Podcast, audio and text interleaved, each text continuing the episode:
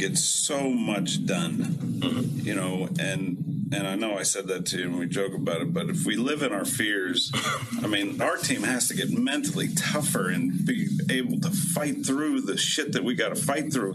We got to change this drastically. And if we got guys that haven't done shit sitting around doing nothing, you know, it, I just don't know how we're going to do it. Well, I respect you saying that. I mean, I used to sit in the same I mean, chair. Joe, let me I'm just finish. Whoa, whoa, let me finish. I used to sit in the same chair as you guys sat in, and I used to feel the same way. I just want to kill them. Okay, until all of a sudden I sat in this chair, and then they're not there, and you don't get them to practice, and you can't get them through, and then you don't have them for three weeks. And I'm not living in my fears. That's real, and I think we all can appreciate that. Anything else? Speak now, if ever hold your peace. Get it out. Anything else? Uh, I got something. I got something over here. Uh, Mr. Jackson, you're fired. You are absolutely fired. Who are you? Who is this guy, Steve? I don't know. Who- He's a guy that went 0 16 and 1 15 and got a team with a lot of uh, talent, and it's got him nowhere this year. I mean, if, if- if you just just like you said, think about this. You have won a total of one game over two seasons. You have when you were with the Raiders, you won eight games. So all total between the the three and a half seasons that he has coached, he's won a total of eleven games. Don't you think that you would try to take as much advice from anybody and everybody? You have underachieved. You suck as a head coach. Period. You suck.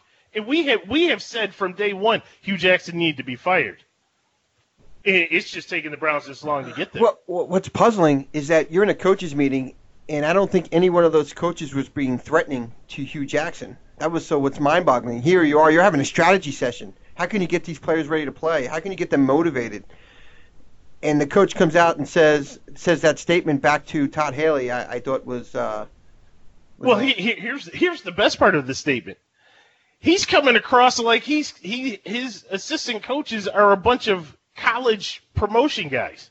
You got Todd Haley and Gregg Williams, both former head coaches, sitting right there at the table, and it's Todd Haley who was a head coach. And you're going to say, "Oh, well, if you ever get a chance to sit in this chair, uh, Mr. Jackson, we'd like to have your chair back, please." Yeah, bizarre, absolutely bizarre, and and I think that's going to be the signal that Hue Jackson will never be a head coach again uh, in the NFL. I don't think he'll get another shot. No, and he doesn't deserve it. He he doesn't deserve it. He got when when this first came out. Th- this was on Hard Knocks. I, I forget what episode, but this was on Hard Knocks. I know when I saw it, I was I was floored. We talked about it, and you know, you just started looking at some of the reports of uh, what was going on behind closed doors in Cleveland. You know, the the coaches that they, there was like it ready to have a coup there, and then and then get this. So what is being reported is that before Hue Jackson was fired, there was actually rumors that he was going to either Dorsey or to management or ownership saying that he wanted to get rid of Todd Haley. That's hilarious. Surprise! Surprise! Hey Hue, we're glad you're here. hey Shirley, no need to make that phone call to Hue. He's right here. And honestly, I feel bad for Todd Haley. I do too. I, I like I Todd. Haley. I, I like Todd Haley. Uh, we talked about this um, before the season started. Hue Jackson had two great assistants underneath him to help them along. And we really thought this was going to be the uh, breakout season for Cleveland. What a disaster. And you know, if you think about it, it there, there's dysfunction, but of course there's going to be dysfunction with a guy like that at the helm. But they hadn't played that bad. They haven't. really hadn't. If they had a field goal kicker, what would their record be if they had a field goal kicker? I mean, even- e- we had them at what five and two, five and three. exactly, exactly, because they couldn't get. Dan Bailey was available. You could have thrown buku bucks if you had the money underneath the cap to get a field goal kicker. Absolutely. They played Pittsburgh before before all of this high drama took place. Again, I think I keep telling you it's the mistake by the lake. People don't want to believe me when I say that. I mean, it is truly the mistake by the lake. But if you think about it, the kicker that they signed, once again, now granted they were playing Pittsburgh again, but he missed a field goal and he misses an extra point. Enough with these missing extra points. I yeah, it's back a few more yards, but it, it's a straight kick. Just kick the ball. I really don't want to hear from Hue Jackson that that's the reason why he got fired because of kickers. Oh, oh no. At the end of the day, good riddance. We're, we're going to see what Gregg Williams. I'm surprised that he was able to get the shot, but you know they they let Todd Haley go, so it, it's going to be interesting to see what happens between uh, the new offensive coordinator there and Gregg Williams, who is a very uh, dictator-like type coach. I don't think he's all the way there either. Right? He he put the bounty out there, and you know it was suspended for a year because of the bounty, and I I don't think he even thought that he'd ever get a shot to be a head coach again. Well, it's funny that you say that because according to Gregg Williams, he's had four offers um, uh, over the last several years to become a head coach, but yet nobody is coming out and really backing up that statement. So that's it's just an interesting statement he, he threw out there. Uh, unnamed sources. Yeah. Gregg, who were who were you talking to? Probably say the Buffalo Bills, of course, but I I wonder if Gregg put a bounty on Todd Haley. right? I mean, well, they they were getting into it pretty good, but you know, you, you had a couple of alphas in that room. Yeah. Right. Well, and, and you ha- you have to, don't you? Sure, uh, but and Baker, I, I don't know if you've uh, heard the interview today with Baker, but uh, Baker Mayfield said that they're not changing anything offensively. They're going to keep the same scheme they had throughout the year. They said they may have a few wrinkles here or there uh, with the new OC, but they're not changing that um, that play scheme or the play calling. What would be funny is if after the dust settles, Gregg Williams says, "You know, I, I really didn't want to take uh, Baker Mayfield. I wanted Bradley Chubb." Yeah, I don't think that's going to happen. the, the defensive guy coming out. well, the funny thing about you know we talk about retreads, NFL head coaches that are retreads, right? And Gregg Williams could be possibly classified as that that retread, but really, does Gregg Williams learn from his previous failures as a coach, and and does he take those failures and turn it into something special here in Cleveland? Well, is he going to have time? So, so the the big question because one of the names that has popped up now, now Gregg Williams got this uh, with the interim title to it, right? Uh, and he said that he was not going to take the job unless there were assurances and guarantees that he would be given a shot to be the head coach. Now, I have no idea what Jimmy Haslam's thinking over there, but there there is a rumor report that Josh McDaniels may be linked to this head coaching job, which the irony of that is just so so massive if you think about it, right? Because he turned down the Indianapolis job, jilted them, left them at the altar, and then goes back to hang out with his boy, who is the same guy who got his first head coaching job with the Cleveland Browns. Well, Remember that one? Yeah, I do. I do. Um, I I do think that John Dorsey and Haslam told Gregg Williams what he needed to hear as far as being a serious candidate. Let's face it, you just fired the head coach. You had to know. I, Gregg Williams had to have a meeting with ownership prior to Hue Jackson getting fired. Gregg Williams had to know that Hue Jackson was going to get fired, and did you want to be the coach? There had to be something there already. I, I, I can't believe that they were going to fire their coach and not have Gregg Williams ready to go midweek when you have a game on Sunday if you don't you don't I know do. who your head I- coach is going to be? I do, and I'm just curious where where and how Todd Haley fit in any of this. Right? I don't think he We- did. I don't think he So- did. But why not? If if they were going to fire Hue Jackson, right? Then their options for head coach would be Gregg Williams or Todd Haley. So John Dorsey came from Kansas City. Todd Haley was a head coach in Kansas City. Probably heard the stories of Todd Haley with with Pioli, um, who used to be the GM for the fans that, that didn't know that. Scott Pioli, formerly of the Patriots, became the GM over in Kansas City, and it just ran a. It was a hor- bad culture over there on the uh, Scott Pioli from what I remember here out in Kansas City because that's where where I'm located now, and so I think there's some feedback from the Hunt family around Todd Haley, and I bet you Dorsey probably asked, "Hey, what was the deal with Todd Haley out here? Why, why didn't it work out?" And so, hence, when the head coaching Well- job came up, Well, to that point, then uh, you, you could say that that Dorsey or Jimmy Haslam reached out to the Bills organization and say, "What happened when Gregg Williams was the head coach there?" was anybody left over there though? By the time Gregg was there, I mean, the owner's gone, the GM's not there. Not that I would necessarily disagree, but I don't know if there's anybody there. But the, the GM is still right. The GM's still around. It's still in circles. You you can place that phone call. Gotcha. You you you, Yeah. you you can absolutely say, you know, what what was the deal? Because I'll tell you when I remember when he when he first came to Buffalo, which which I did not like the hire, um, and, and I didn't like the hire for one reason. In his Buffalo had a top five defense at the time. I think we were number three. And when he did his press conference, uh, one of the questions that the reporters had asked him was, "Well, what are you going to do with the Bills' defense? Eh, You should like the fact that you know you're coming into a defense that's the number three defense in the NFL." And his response was, "Well, we were number one, so I, I you know, I'm not worried about number three. I want to make it number one." Now, the difference between one and three, we're not talking about the Ravens. We're not talking about the 85 Bears, right? The difference was was minuscule in the difference between one and three. And if you are going to pound your chest of going from three to one instead of really addressing the deficiencies in the culture of the team, then you really don't know what you're really getting yourself involved with.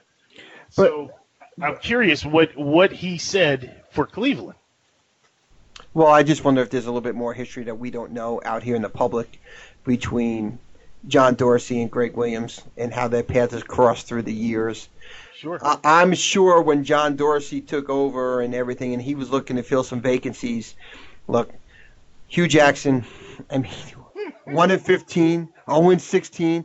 You come in as a GM, you're really thinking Hue Jackson's going to be there long term, and I think giving him this shot this year, he probably knew that he was probably firing this coach sometime during the season. If it didn't go, during the season. well, yeah. If if it doesn't go, I'm sure you have to have a, a map, right? All of a sudden, you say, okay, what if we get off to a, a five and one start? Okay, no, no, the coach is staying, right? All right, you get off to a slow start, something doesn't go right. You're two and five, or two four and one, or two five and one, and you start saying, well, I need to make a change here because I want to rejuvenate these players, perhaps, and say we're going to change direction. Because let's face it, a lot of those people on that roster are from those two previous seasons when they went one and thirty-one.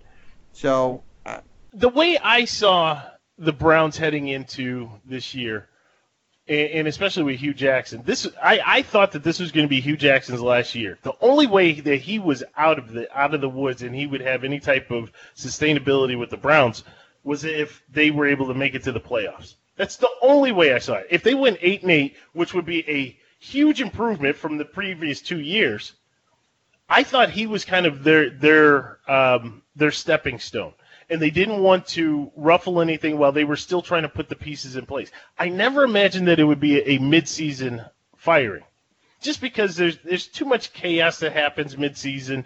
Um, you know, people are saying that it gives them a jump at trying to get the the head coach. Yeah, I guess it does, but you could do that with the guy on the roster or the guy on the on the sideline, still on the staff. I, I just didn't see it happen in mid-season. Well, to, to your to your point when you brought up about changing head coach midseason, let's face it, most coaches you're looking at are already employed in the NFL for the most part, so you can't talk to those anyway during the season. Um, so you, you're not going to call up the offensive coordinator and say, "Hey, from this team, you want to be the head coach here?" That's it. Just that doesn't happen. So unless you're looking for a college coach where you can go actively pursue a college coach. Not that I think. I mean, there's some links to college football. Some of his former, was it Oklahoma coach? Yeah, Um, Lincoln. Lincoln, yeah. So perhaps they go that direction, go college. Uh, I'm not a fan of college coaches um, in the NFL, um, but who knows? Well, it, it it will be interesting to see. 'cause, I mean, this has really become the the modern day NFL soap opera, um, and, is getting the highest ratings. You know, since Hard Knocks, and really, once again, Hard Knocks, just like the Madden curse, has proven to take down a player or a coach now. I mean, every year, somebody who gets on Hard Knocks, you know, once the show is done and once the cameras are gone, somebody has had an issue.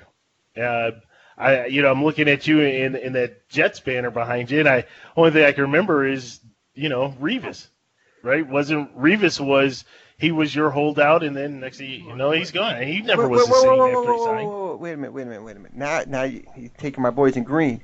Um, just so you know, we didn't have any problems with Hard Knocks. We, we actually lost in the AFC Championship game.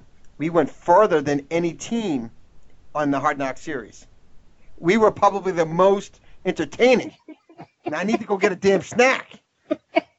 All right, we were If there's any chance that any time that I could try to throw a jab at the Jets, I will absolutely throw a jab at the Jets. Well, well, Hard speak- Knocks comes out there, and Revis is the one who's, where's Revis?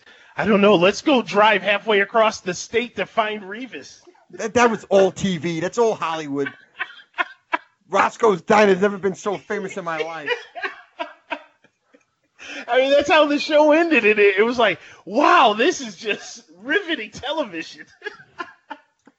Not that one I to bring back the past from, from eight years ago, but I still think there was that, that conference call at the GM's table there, and that they were talking about Revis at the table, and I still think that that whole thing was staged by HBO Hard Knocks, uh, because I don't So- think that all would have went down the way it did at that table. So Uh, was was it staged with with uh, Mark Sanchez sitting in there just daydreaming during the during No. the quarterback meeting? No, that was legit. That's why he's out of the NFL. So so Steve, let let, let let's turn our attentions as we talk about failed quarterbacks. Yeah, please do. Uh, Let's get away from the Jets. I don't like this.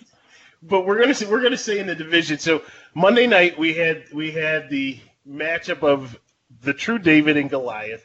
But I, I you know, to to even call uh, the Buffalo Bills David, eh, I- that's that's giving them too much praise and too much credit. Uh, No comment. they, the worst team in the NFL. We had another sex toy thrown on the field, which has become the, the annual pilgrimage and the annual just defacing of Tom Brady. I love it, by the way.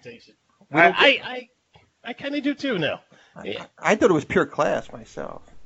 Eh, Well, you know, Bills Mafia represent. but but at the end of the day, the the worst fears of any Bills fan was realized when you saw number two come onto the field. It's so Derek Jeter came out. yeah, I wish. Oh, I wish. Name any number two in the league in any sport, and I would say I wish. No, Nathan Peterman uh, came in. He actually improved his his career QBR because he threw two passes, which were completed. Mind you, these two passes were dump offs at the end of the game, but just those two completed passes helped his QBR. But So, something to build upon for next week. Absolutely, it's a confidence builder. So we, we will see. Um, with Nathan P, I, I'm still shocked that he's in the league. I'm still shocked he's on the roster.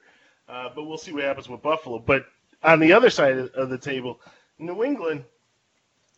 You know, some some say it was a trap game for New England, right? You're going up against uh, the lowly Buffalo Bills, who you know can't score, and all you have to do is put up seven points, and, and you win the game and New England seemed to be shut down a little bit by that Bills defense.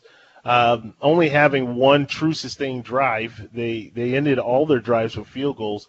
Um, but now, you know, they, they have the Sunday night matchup, and they're going to be going up against the Packers.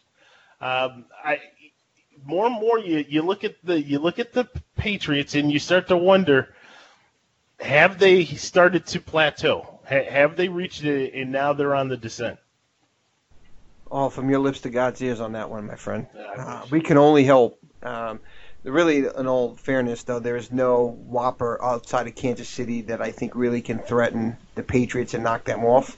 Granted, I know the Patriots just beat the Chiefs a couple weeks ago, but when when you run the offense that they run, and for some reason in the NFL circles, nobody can f- find a scheme to stop it for the most part, I don't see them falling too far down the pedestal.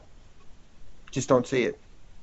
But they're not as dominant as they, as they were. Uh, even though they, they had put up, you know, this season they had you know had some games where they were putting up um, big time points. You, you just look at that team. I'm not I'm not overly impressed. You have a Rob Gronkowski who's hurt, right, playing hurt, bad back, uh, bad ankle. You have Chris Hogan who, you know, let, let, let's face it, Chris Hogan is an average wide receiver whose claim to fame came from when he was with the Miami Dolphins on Hard Knocks. Once again, Hard Knocks, right? But that that gave him that gave him his coming out. And then he played with Buffalo, who had problems at the receiving corps, so he kind of was their primary wide receiver, which led to his contract with the Patriots. But he, he's average. Josh Gordon, who knows what's going on there? He was supposed to he was supposed to be suspended for the the first half of that game, and he came out open and play. Um, but he he just did not seem focused, if the, that's the right word for him.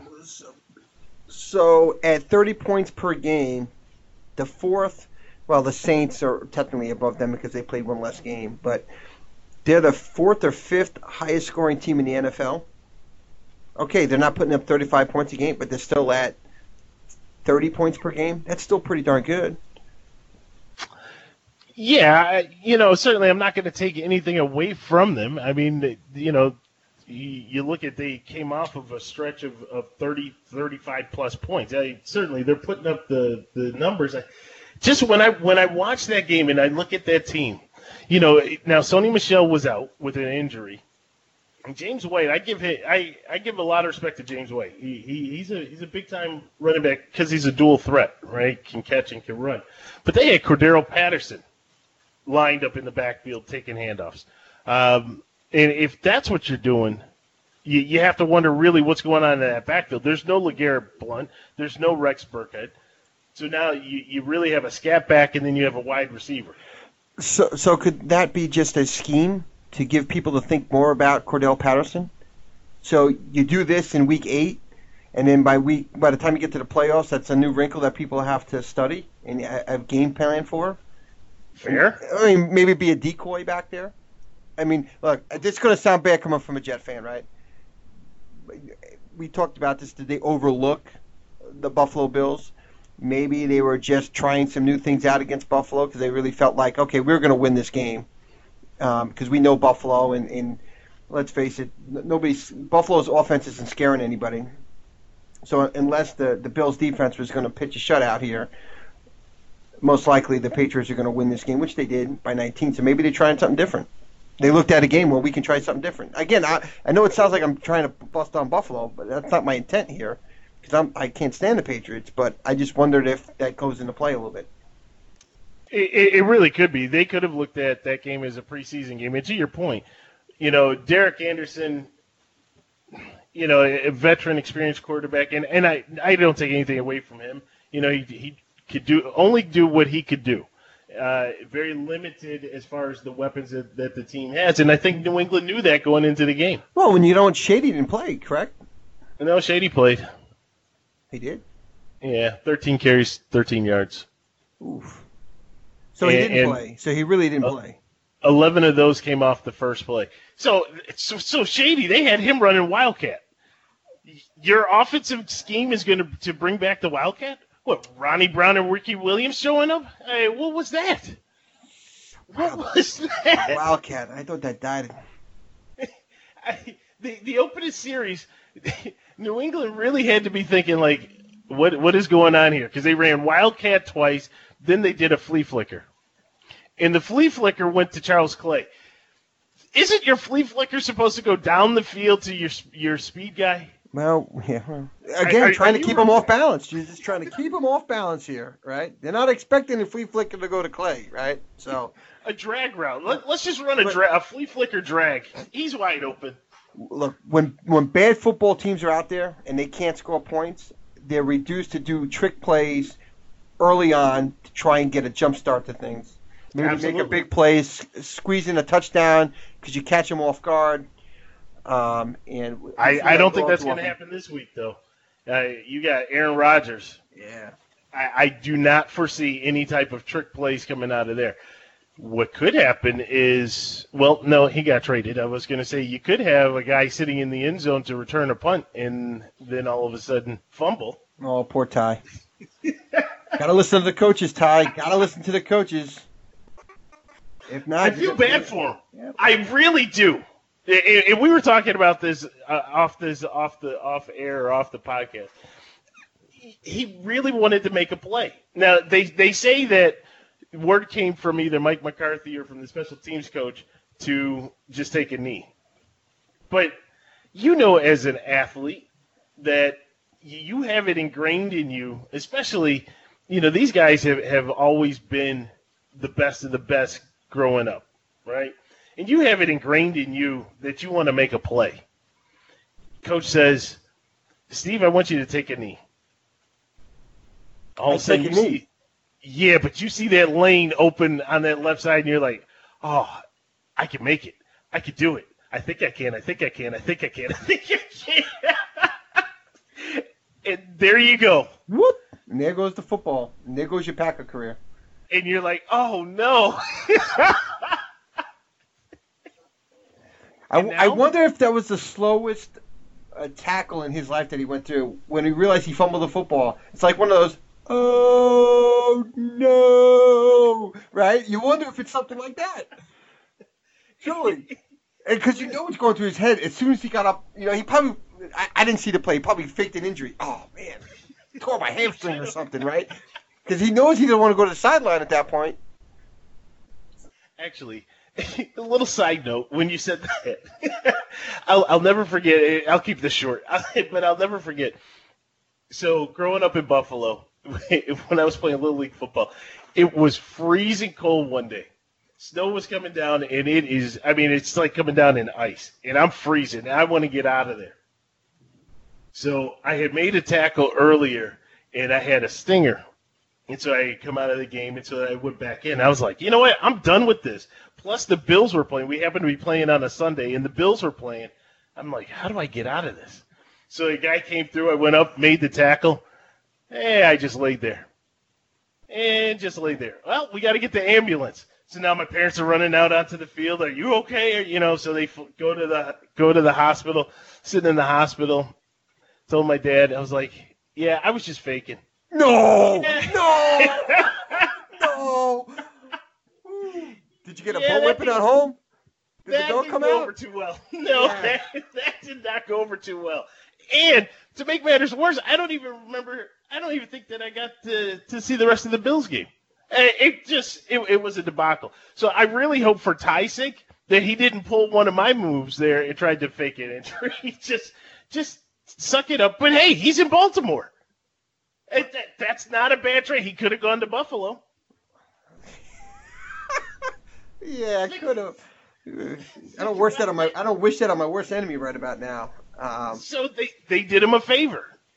Well- and, and actually, I wonder if they reached out to Brandon Beane in Buffalo. Because th- think about it. If Buffalo needs a wide receiver, right? They need speed. So they this guy checks both boxes. They need a punt returner. They need a kick returner. Check four boxes, right? they, but you they, know, Bu- yeah, but there's a problem with that. They asked the Buffalo Bills asked, "Can Ty follow directions?" right, can he follow the process? and, and that- and that's why the trade didn't go through because they asked the question, and they. I'm sorry, uh, no, he cannot. He But- fumbled the football on the kickoff. Think of the irony of this. What team does he go to? He goes to the Baltimore Ravens. Who's their head coach? Harbaugh. And what's his background? Special teams coach. Maybe maybe he can fix him. How good is that one? How good Coach, coach, I thought you told me to run the football. Oh, you wanted me to wait. Stop. Down it. Oh, my bad, coach. My bad, coach. Get Yeah, those so- signals together. And so, so you got you got Ty that's gone, and then the funniest trade of all, ha ha, Clinton Dix going to Washington. I'm Clinton- staying out of that. Clint, Clinton's back in Washington. Which you know, from from a from a team point of view, if I'm if I'm the defense, and I say, oh my God, we just traded ha ha Clinton Dix, am I pissed? Yeah. We're, we're in the mix of things. Their defense has been playing well. It's not like their defense is awful. And all of a sudden, you, you trade you trade probably arguably our best corner for a third rounder, something like that. I don't even know what they got. I, I, will be honest with you. I'm not happy. I am completely not happy if anything like that took place where they're trading a, a an asset on the team. Yeah. Well, it, let's, let's face it. With Green Bay, they're three and three with one tie, but Aaron Rodgers can get hot and next you know, they're going off on an eight-game winning streak, and they're right in the mix of everything in the NFC besides the Rams. Maybe you know the Rams are, are on another uh, stratosphere, but you, you got a good spot to take the number two seed in the NFC, depending how things play out. And you trade your number one corner. I don't know what that uh, that message is. That's an awful message to send to your team. Uh, it's not like you got a first round pick where you can turn back to the to to the leaders of the team and say, "Hey, we turned that into a first round pick for next year." You know, we we can get a really stud player in the first round. Uh, I thought see, it was a bad trade. See, the Ty Montgomery, I get. I, I, I can I can go with you on that one. I, I get it, right? You know they they have Jamaal Williams and, and Aaron Jones as the running backs. They finally have uh, a traditional running back back in place now for them. So I understand that. Um, and from a receiving perspective, right, you, you still have your you know Randall Cobb and, and Geronimo Allison. So I get that. Plus they have that that St. Brown kid who's the been stepping up pretty good. Um, so you're really just looking at your special teams, right? Who's going to replace it? And you can always find somebody. You know, there's a receiver, there's a running back, there's a DB who who can fill the punt and kick return. But when you start talking about a starter in your base defense, that that's that's the big question. I mean, yeah, those, not, those, are big shoes. There, there's nothing funny about trading Ha Ha Clinton Dix. there's just nothing funny about it. Sorry, you think Clay Matthews is happy? Heck no, he's not. Dude, think about this. This is a first rounder. This this this is a first round pick, a first round talent. But but here you trade him to the Redskins, who you're battling. Yes. Possibly for a playoff spot. Yes. Now I don't think they play head to head this season. And the Redskins, okay, they're in first place. Eagles, I don't think the Eagles are done. So they may catch them, and next thing you know, you're fighting with the Redskins for a, a wild card spot if you can't win your division. So I, I just don't like the trade for multiple reasons, and I, I haven't heard anything from the Packers on why they made this trade. Uh, I didn't hear anything from Mike McCarthy or the GM of the Packers on, on why why Ha Ha Clinton Dix in that trade. Well, and you mentioned the Redskins battling the Eagles. So the Eagles also make a trade with another team in that same NFC North division with the Detroit Lions, and they get Golden Tate. This one, this one is mind-boggling on two fronts. Two fronts, right? So from where? Because the only well, the I Eagles, see, I right? see why the Lions did it. Do you? I don't. I don't know. I well, mean, unless you can't sign him. His, okay. He's in the last year of his contract. Okay. So you're three and four. I'm Matt Patricia. I'm going to trade a wide receiver that I, I can count on. But if I'm Matt Patricia and I realize that we're not catching the Vikings, we're not catching the Packers, we're not catching the Bears. I'm a first year head to, coach. I, I, don't know. I, I, guess I look at it as a first year head coach, and I, I'm trying to show the fan base that I can coach and I can win football games. So if the Lions go five and eleven, all right, and that Golden Tate turns out to be that trade turns out to be nothing. I go five and 11. I'm not saying Golden Tate's going to make you go eight and eight, but for co- rookie coaches, uh, I, I, need. But he's not even their number one option, right? No. Marvin Jones Jr. is yeah. their number one option. Uh, I see. I look at I, I look at that from the Lions' perspective. That that that was a good move because what that did was that gave you collateral going into the draft next year. You you got something. We always talk about it all the time, maybe in other sports, but we always talk about you have a guy who is going to be a free agent in the upcoming season. If you're not going anywhere, then yeah. get value yeah. if he's got value. Yeah, you're right. And, and, and actually, Patricia, you know, as I sit here and, and analyze it even more, when you look at Patricia coming from the Patriots organization, what's the Patriot model? I'd rather trade a player a year too early than a year too late. Yep. And when you look at some of the big trades with Seymour and Chandler Jones, uh, I think Vrabel got traded at the end of his career, and they, they got some value back for him. And so they turned that they turned that defensive player or whatever player they're trading, they turned that player into a draft pick Yep. that by the time mid-season of that following year, that draft pick is probably a starter, right? Because we always talk about the Patriots use the use the preseason to play the kids in the first quarter of the season to figure out what their scheme's going to be for the season, Yep. right? And then those kids by mid-season are, are in as a starter. So and the Patriots really do have a good system, even though I hate them. They have a system that works, and I wonder if, if that's was the thinking with the Lions too. Kind of to your point, let's trade him. He's got value. We're not going to win this year anyway. We're not going to sign him. Get something for him, and and let's build this thing, you know, the following year. I'm I'm just surprised at the trade partner. Well, I'm su- yeah, that is bizarre. that that one I don't get. I, I really don't get that. Um, you, you look at all of the teams that could have used a wide receiver, and the Eagles, their need is running back. They don't need a wide receiver. I mean, certainly, you know, add, adding a a Pro Bowl wide receiver, a highly coveted wide receiver, I I give you that, right? He he's not the he's not in the top five of wide receivers that are out there, but he's still he's a very good wide receiver. So I will give you that. But your need was running back. Yeah, when I look at the injury report, I, I don't show any wide receivers on the injury report, so you can say, well, there's somebody that's banged up, maybe uh, a nagging hamstring injury. We need to bring a wide receiver in to help us uh, while that player fights through it. So there's there's nothing there that will indicate a uh, a need for a wide receiver. So it is a little little mind-boggling there. I laugh when I look at their their wide receivers, right? Because obviously Alshon Jeffery is their number one. Nelson Agholor was supposed to be their number two, but now he he's going to get pushed back, right? And then they have Jordan Matthews. And, and again, as a Bills fan, I laugh at Jordan Matthews because the Bills traded Ronald Darby for Jordan Matthews. The Bills were not happy, and they didn't re-sign Jordan Matthews.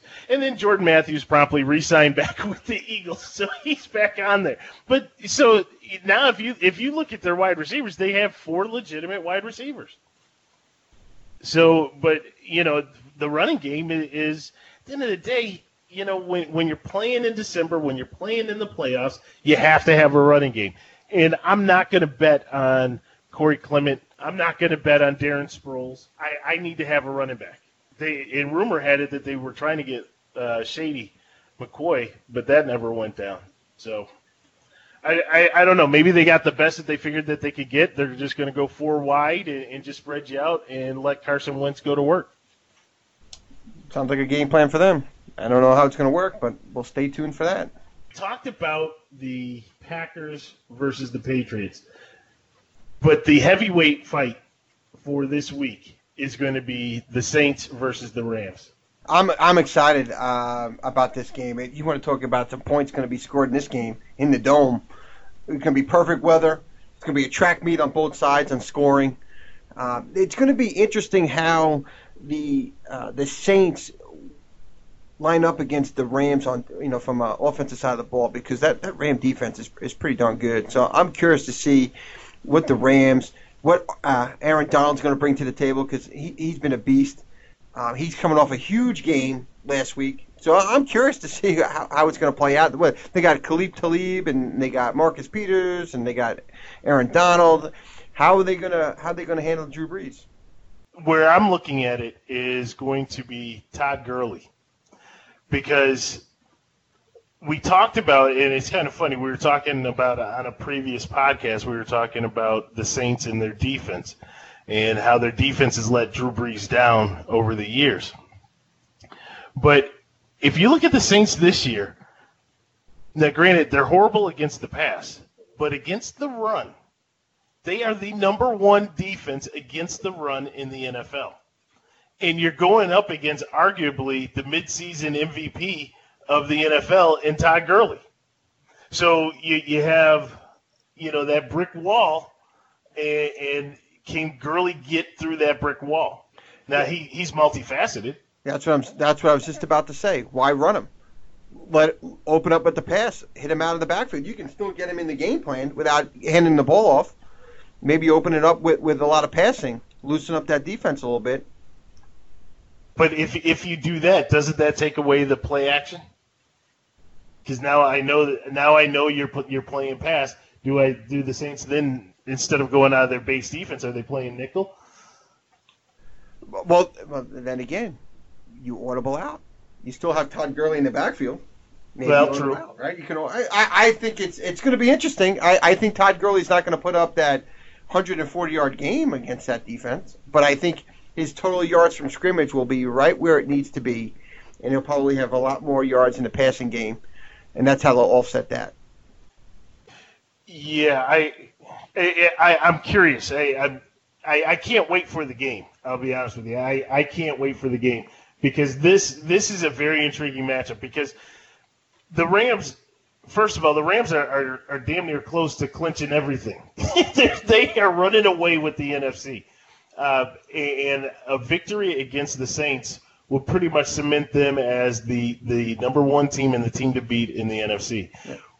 On the flip side, this is the the coming out game for the Saints. Not not that they haven't been playing well already. Or, you know, they're already in our top five ranked teams. But if you could take down that juggernaut, you you're pretty much saying I am a player, uh, you know, looking for that Super Bowl ring. I, I I am in the conversation. So much that the Rams bring it right now, they seem to be just the absolute complete team um, offensively and defensively. You know, they, they have it all together.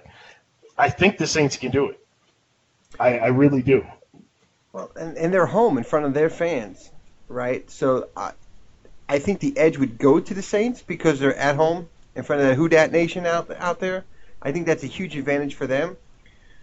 But on the flip side, for the Rams, they're probably licking at their chops too, saying we can we can disguise the crowd noise but we get to play in a dome on turf and we can fly, right? Let your speed yeah. take over. So yeah. uh, it, it's going to be interesting. I, I, I wonder how the Saint fans are going to come into play with false starts. Can they be loud enough? Can they get Jared Goff and company off their game a little bit? Um, now, no disrespect to him, I'm just not a Jared Goff fan yet. Yet. He, he's got all the weapons in the world. I don't think anybody, even Nathan Peterman, couldn't be that bad with, with all those weapons that he has. You look at from a receiving standpoint, you know they they added Brandin Cooks this year. You got Robert Woods and you have Cooper Kupp. Hey, you you got studs there. You know, Cooper Kupp is just ever emerging. And of course, we talked about Gurley. And then think about it. We were talking about all the trades that went down we, we didn't mention the fact that they, they traded for Dante Fowler Jr. Now he, he underachieved a little bit coming off of injury and, and you know had some some issues which a lot of people have issues with Doug Marrone uh, in Jacksonville, but now it just strengthens that defense. Hey, this, this is a team that had you mentioned Aaron Donald, and then they signed Ndamukong Suh, right? So now now your your your front is set and then they move Mark Barron from from defensive back to play linebacker. and He's doing well. They had Cory Littleton, and now you have Dante Fowler Jr. Yeah. The rich get richer. They they did. Yeah. It, it, this I, I really can't wait for this game. I, I really can't. This gives you everything that you hope for. Two two dynamic offenses, one dynamic defense, and one defense that's playing well on against the run. And then and then it's at, at home in the dome. I just right. this so, is gonna be great. I, I got to ask you a question because I don't know the rule on this. But so the Chiefs and Bengals got flexed to Sunday Night Football a couple of weeks ago. Mm-hmm. So do they not flex for Monday Night Football? So you you have two juggernauts that you want in prime time. This is the game of the week right here, and you got them playing at at four four twenty five Eastern, and you got the Titans Cowboys on Monday Night Football. Let, let, this sink in there. You got the Titans at the Cowboys Monday Night Football. You got a great Sunday night matchup game with the Packers and Patriots in prime time. You got the Rams and Saints hanging out there. They can't be flexed to Monday Night Football. But do you do you want to flex that game, which four o'clock is a prime slot? Don't don't forget four o'clock is a prime slot. Do you want to flex from that four o'clock game to a Monday night game on ESPN that is losing in the ratings department? If you were going to flex that game, you would flex it to Sunday night at eight o'clock. That's the flex. But they're not going to flex out the Packers and the and the Patriots. No, that's a good point. I, you know, I, I stopped to, I, I, I didn't stop to think about how bad Monday Night Football announcing is. Uh, I, I didn't stop to think about that one. I honestly, the 4:30 game for me, prime time. Uh, I'm not, I'm not big on that. Um, as far as the 4:30 game, I was never a huge fan of the 4:30 games or the four o'clock games, however you want to put it. But uh, that Monday Night Football, you, you forget how bad the announcing is. And you're right. Ah. Would you want to flex them to Monday night with those with those announcers, right? Well, it, well, first of all, it's Monday. It's not the Monday night that we grew up with. Sure. Right, the Monday night on ABC. This is the Monday night on ESPN. So instantly, you've cut your markets down. It's it's a lot better than it used to be back in the day when you had to look at the number of households that didn't have cable. Now ESPN is standard, but still, you're going to a cable channel, going to a, you know a separate channel, and and then you're right with the announcers. Oh, You I know didn't even not- think of it. I didn't even think of it from a cable perspective. I just thought it from an announcing standpoint. It's bad. It's It is bad. It's, it- it's brutal. Brutal. I'm sorry, Jason. I don't even know the name of the other guy. He, I, I, I think it is Is Italian it guy. Joe Tessitore? Yeah, and I, I, I, and I'm Italian. And believe And me, we I, don't get I that. like I like Booger McFarland. I think the insight that Booger McFarland provides is just out of sight. oh, I like Booger But too. get him off of that scissor machine that is traveling up and down the sidelines. Think about that. That pay, is the dumbest thing in the world. I pay two hundred dollars to sit at the goal line, maybe three hundred dollars to sit on the goal line, and there's four plays at the goal line I can't see, but ESPN was kind enough to give me a TV on the back of the seat for at them. You got to explain that one to me. uh, How the NFL's allowing this, and that why there's not more uproar by the season ticket holders that are paying very good money to sit down below, and they're stuck watching the TV behind Booger. Uh, it, it's odd. But my Italian stallion that's in the booth, he's bad. We finally got a shot. The Italians finally got a shot in the booth. And this is what we go with? Oh, my Lord. Oh, I yeah, that that that combination is. I mean, Witten. Yeah, okay. So Romo did it, and, he he's okay. I, I, I Romo has kind of worn off on me a little bit, right? It was kind of cool to hear Romo call in advance what a team was going to do. He's like, "Oh, look at how they're lined up there. You see the safety cheating up. Okay, so what's going to happen? Next thing you know, exactly what he said was going to happen happened. That was that was really cool but I'm kind of over that. I, I'm never a Nantz fan. But just because Romo had that early success does not mean Jason Witten's going to have success. Yeah, you know, and we talk about the announcers. I, I just just follow me through this here. It's week six, 1986, and you have the Giants versus the Redskins. John Madden, Pat Summerall calling the game. Yep. I mean, is that not Nirvana right there? I mean, growing up as a Jets fan, the Jets very rarely played on Fox, and very were rarely good enough to get when they not Fox, but back then it was CBS. I believe that was the NFC Yep. channel. I grew up watching the NFC on NBC, and I remember as a kid, and I'm saying to myself, God, why can't the Jets be good enough to be on CBS on the road, and be good enough to get Summerall and Madden? Because I always wanted to hear him talk about the Jet team in that fashion because they had the old Madden team, and no Jets ever made the old Madden team. Right? And you were hoping at the end of the year, Hold on. No AFC players made the old Madden team. but but but that was the gold standard when we were kids in the '80s. Was, was Madden and Summerall, and, and they were fantastic. And and Yeah. and now we look at where we are. We're talking about CBS's number one team in Tony Romo and Jim Nantz, and they're not good. And the NFC in Fox, we got Joe Buck and Troy Aikman. Not a Joe Buck guy. Aikman is good. As much as I don't like the Cowboys and I wasn't an Aikman fan, Aikman is good. I mean, Sunday Night Football is, is, is now the gold standard right? But I'm not a Chris uh, Collinsworth guy. But I'm not a Collinsworth guy, and I'm not a huge Al Michaels guy. But Al Michaels, I know where you're going with this with Al Michaels. But Al Michaels, when you think about announcers today, okay, announcers today, what Al Michaels has called in his career, right? He is the probably considered the number one announcer. Now. I'm gonna give you your, your, your two minutes to go because I know where you're going. No, I no, go I, ahead. Go I ahead. Would I you have like me to? Would you Would you like me to bring it up? I'm gonna No, bring I'll, it. I'm I'll gonna bring it up. All right, now, now, now you got me fired up. All right. Yeah, buddy. It- it- it now you got me fired up. First of all, Al Michaels is a joke. Al Michaels' career is predicated upon the 1980 Olympics and him having the luck to get the draw to call the U.S. versus Russia. Hater, hater. Just luck, right? And his his catchphrase that has lasted a lifetime now. Do you believe in miracles? Yes. Are, are you kidding me? Al Michaels is That's garbage. gold. He's That's a gold. he's a he's a Southern California homer. That's what he is. And then if he's not a Southern California homer, all he is is a bandwagoner. He doesn't even follow the teams or know the teams. Let alone if you're going to call something, know the players and know what's going on. He is an absolute joke. So then he wants to talk about the top offenses in history. In history.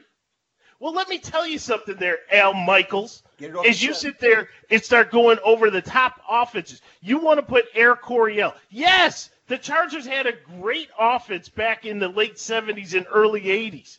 That's when they were throwing the ball around. But guess what? They were only throwing for 250, 260 yards. Yes, they had Hall of Fame players like a Kellen Winslow and a Dan Fouts who's barely making it. Are you kidding me? But yet, the team, you want to name every other team except for the team that has six Hall of Famers and a guy that got his jersey retired this past weekend? Are you kidding me? You, you want to forget about Jim Kelly. You want to forget about Thurman Thomas. You want to forget about Andre Reed and Don Beebe and a, and a line that just, I mean, I had tight ends like Pete Metzelaars and Keith McKeller. You had an offensive line with Howard Ballard, Kent Hull, Jim Ritcher. You got all these Hall of Famers in there, guys that reinvented the way that the game is being played today. The no huddle, they took what the Cincinnati Bengals were doing with a no huddle and took it to a whole nother level. They took the fast pace, and they want to say the Rams did it. No, the Rams didn't do it. The Rams copied what the Bills were doing in the early, in the late late '80s and early '90s, and they took that with their Isaac Bruce and Marshall Faulk. It was Thurman Thomas and Jim Kelly. So if you want to talk about the top offenses in the history of the NFL, get your facts straight, know your history, and don't sit there spouting off about stuff you don't know. Wow, that was pretty good. Does that feel good to get it off your chest? No. I feel like calling up NBC right now. Put me through to Al. Well, that, that that's a lot's being said there on, and I can't agree with you more uh, about the Bills and, and, and that overlook. That that was a major overlook. Um, and I'm surprised Collinsworth, being an AFC guy, didn't cut in and mention Buffalo um, in that because for to mention uh, not to mention Buffalo in, in that was an outrageous um, oversight by Al Michaels. Well, and he, here here's the miscarriage of that.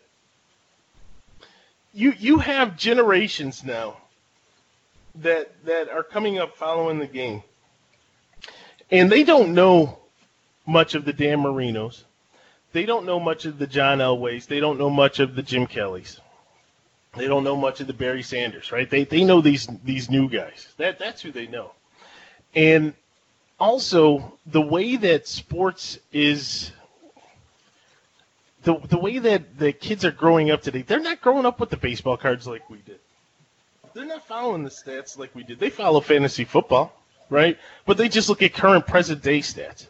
They don't sit there and say, "I'll trade you this guy," but well, no, I can't get this guy right. You knew all the stats that a guy had.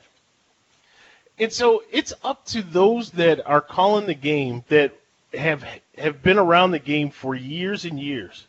They have a responsibility to kind of be a teacher, to reiterate to those who know, but to also kind of bring some of that history to those that don't know.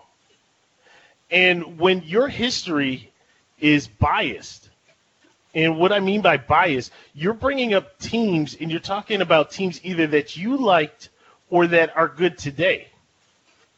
Right? Dan Marino was a flat out stud. I was afraid every time that we had to play the Dolphins. I wasn't afraid of the rest of the players he had, but I knew that Marino could do things that no other quarterback could do out there.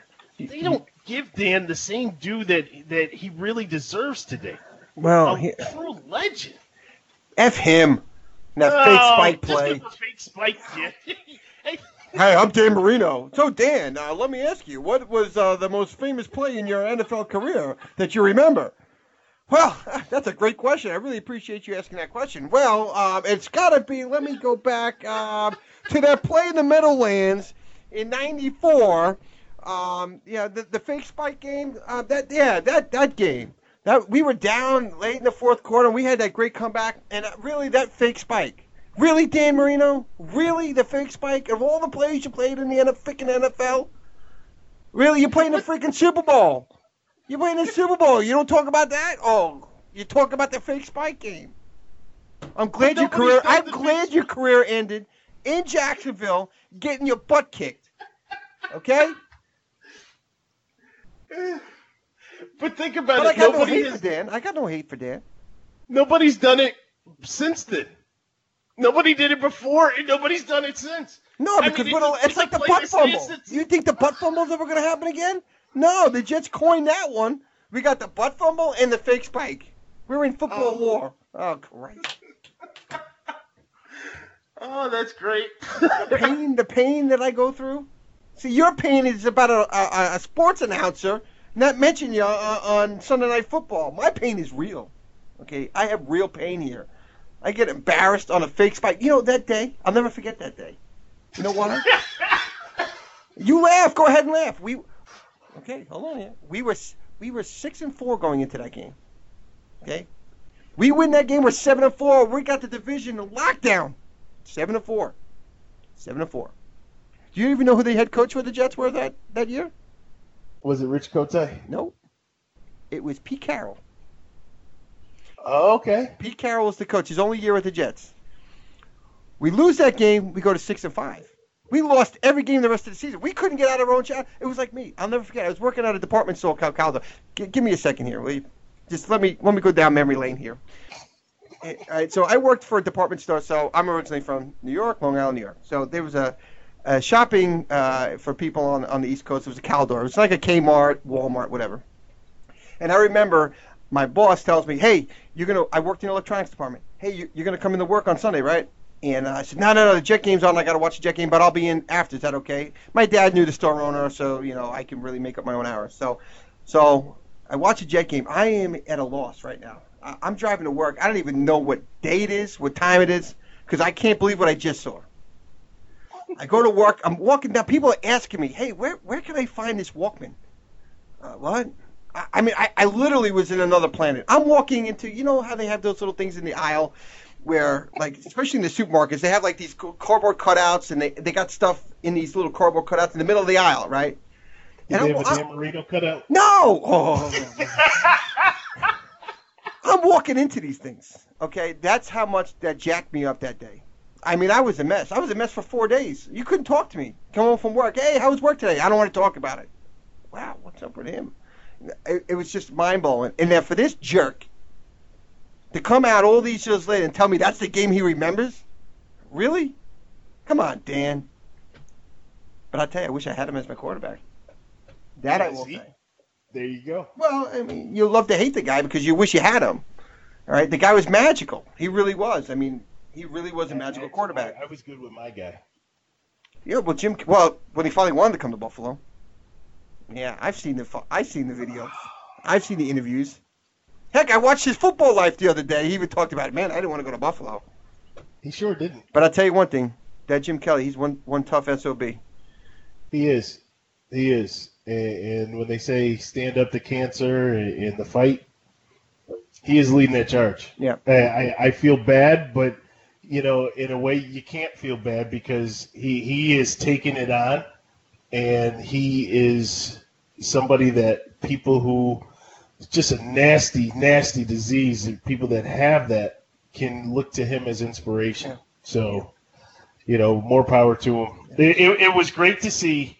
Um, and again, th- this isn't. I know it wasn't a slight against Buffalo, but it, that poor coverage by by the networks.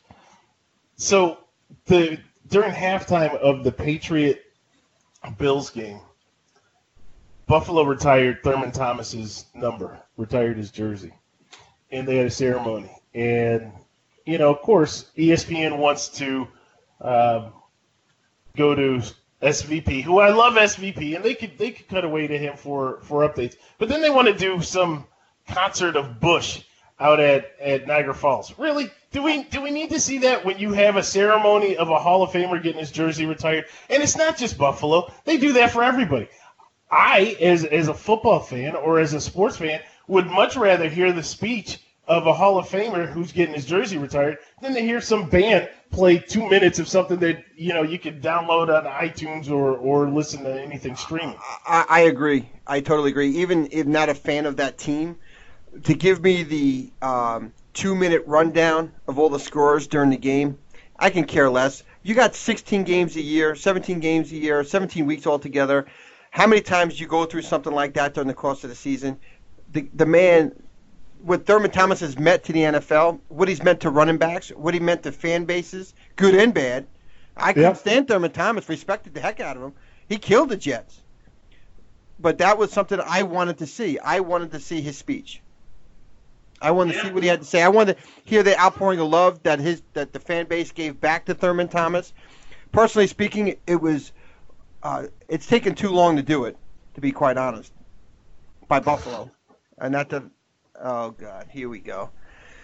All right, that folks, I? I'm gonna. No, I, I don't. I don't see anything. Uh, I don't see see, that? anything. No. That autograph. Oh, the autograph. Yeah. It MVP, says MVP Thurman Thomas. MVP of the Super Bowl. Yeah, I went. Yes, that. again, the sports writers screwing it up. I did want to tell you one thing though, because we were talking about Jim Kelly, and it was so good to see Jim out there because you know for that ceremony, uh, it was you know not only Thurman of course, and Chris Berman was there as the MC, uh, who I think is really a, a closet Bills fan. Oh, he so Um, is. Oh, he so is. Nobody circles But- the wagons. and, and he was all part of the promos and stuff. But you had Thurman and you had Kelly and you had Smith, and you know just to see Jim with the guys, you know, he, as he continues to just battle and overcome, it, it was awesome. It really was awesome, and you know everybody should use him as an inspiration, even if you don't have cancer or you have if you're going through a struggle in your life. The positive message that that he's telling you, and and you know, it's just it's just great. It really is. Yeah, yeah. With that- Unfortunately, Yeah, I think I know where you're going. yeah. Unfortunately, uh, on the on the other side of it, we we lost somebody. A giant, Uh, literally. Yeah, true, true. Stretch. We we, we, we lost Willie McCovey, Good old and stretch. you know I, I know we're changing sports, but you know it's sports are kind of synonymous when you talk about the greats, right? Um, they they all lace them up and they just give it their all and are able to succeed and persevere through through everything. And, and when you look at the career of Willie McCovey, you know what he played for 20, 21 years, 20, 22, 22 years. 22 years and just every everything that he meant you know I, I know him as as a San Francisco Giant. That that's what I know him as. And of course he basically played his whole career there. But you know he played with other teams later on.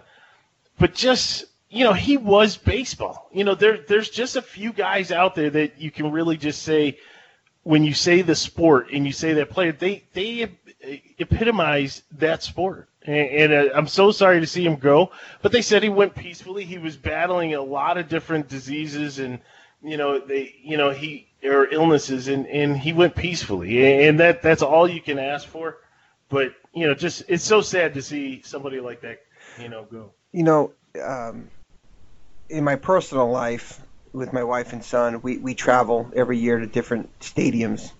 And part of my uh, our, our vacations here is my son plays travel baseball, and, and we're a baseball family. and so we travel. And we had the opportunity to go to San Francisco and see that field, and to be there at the statue, uh, McCovey Cove, and see it. It is majestic. Um, if you're a baseball fan, it is pretty cool to see all that. And and so knowing, I had a little bit of a personal connection because I've actually been to that ballpark and, and to, to be walk right down that sideways where McCovey Cove and actually look out into the water where McCovey Cove is, where you see all those kayaks out there, you know, catching the balls, and knowing that's named after him, and then seeing the statue. Um, as a kid, he he stopped playing when I was young, about five years old. By the time he stopped playing, but as a young young fan of the game, you always there was a lot of references back to Stretch. That was his nickname, Stretch, being six foot four, um, first baseman. He one of the big giants playing playing first base in, in the game. So you always heard the stories of Willie McCovey and how great of a ball player he was, but how great of a man he was and a teammate he was to all his teammates. But what's really astonishing when you think about that, so he had a 22 year career. Most people don't realize when he retired from the game, he was the eighth. He was in eighth place of the all-time home runs. Eighth place when he retired at 521 home runs. I mean, that's incre- that's an incredible career. Um, to know that you finished eighth when you finished your career, that, that it's it's astonishing when you think of the history of the game. He was eighth all time when he retired. Um, you know, just sad, sad, sad to see him go. Um, So yeah, it, it was a rough night. It was a rough night when I heard that news. you can check out all of our podcasts and, and check out the content that we have on our site, officialwordsports.com. And Steve, it's been a pleasure Absolutely. going back and forth. And hopefully, coming up in the future, we have potentially some guests that are lined up there. Come on, and they will they will join the guy sitting at the corner of the bar talking sports. So once again, this is Vince, This is Steve. and you've been listening to another podcast from Official Word Sports.